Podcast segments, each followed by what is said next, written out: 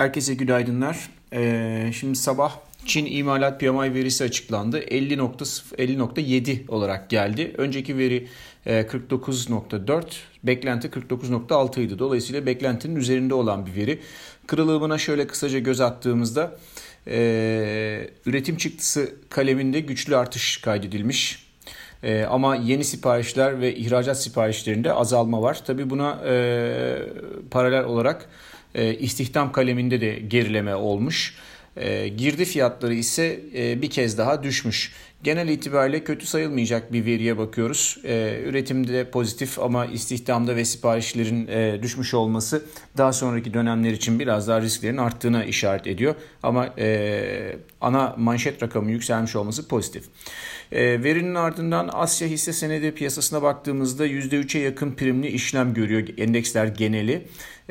Geçen hafta Amerika-Çin arasındaki gerginliğin odak noktası olan Hong Kong'daki Hang Seng Endeksi bu sabah %3'ün üzerinde artıda. Neden? Çünkü Cuma akşamı Trump'ın Çin ve Hong Kong'a yönelik olası engelleyici kararları konusunda yaptığı açıklamalar beklentilerin, aslında beklenti demeyelim, önceden oluşturulan beklenti demek daha doğru olur burada. Çünkü çok sert olacağı açıklanmıştı. O yönde bir imaj yaratılmıştı. Oysa alınacak önlemlerin şimdilik son derece sınırlı olacağı fikri gelişti diyelim. Bunun üzerine o hadiseden sonra ilk kez açılan endeksler bu sabah hepsi artıda. Onun haricinde yine Cuma akşamı bu haber geldiğinde işlem gören Amerikan endekslerine bakarsak onlar zaten verdiklerini geri alarak kapatmışlardı. Benzer şekilde petrol ve bakır da aynı şekilde davranmıştı. Önce biraz gerileyip sonrasında haberlerin o kadar kötü olmadığını görünce yukarı doğru dönmüşlerdi. Fiyatlamalar bir süre daha bu yönde devam edecektir diye düşünüyoruz. Ancak S&P 500 özelinde şöyle bir şey dikkatimizi çekiyor. Biliyorsunuz bu FANG hisseleri dediğimiz ana hisseler endeksin sürücü güçleri oluyor ve bir süredir belki okumuşsunuzdur sağda solda. Gerçekten de bu FANG hisselerini yukarıda tuttuğunuz zaman endeksler aşağı çok gelmiyor. Bunu birkaç kere gündeme getirmiştik.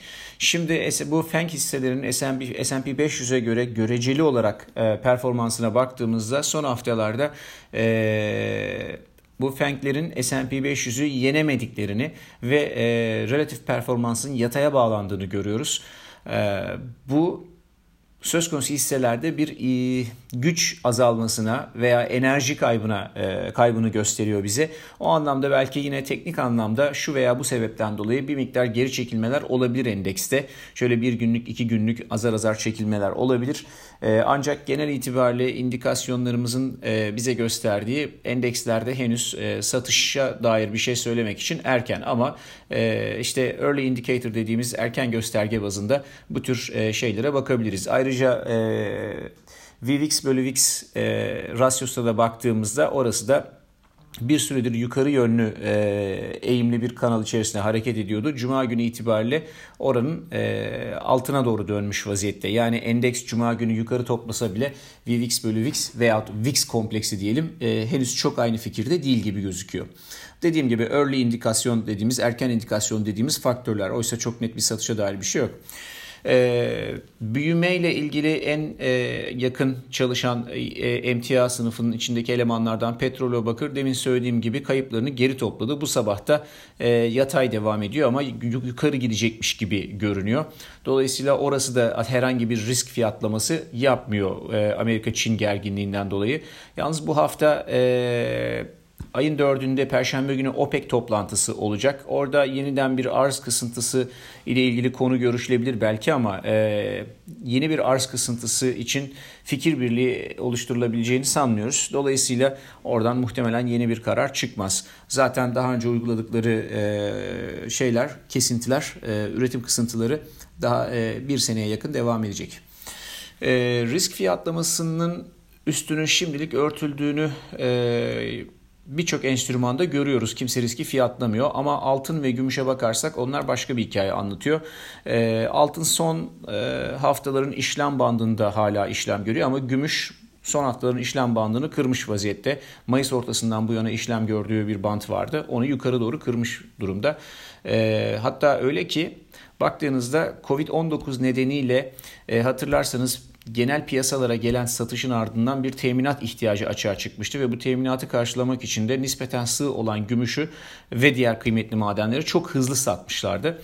Şimdi gümüş bu sabah itibariyle artık oradaki işlem bandına gelmiş durumda.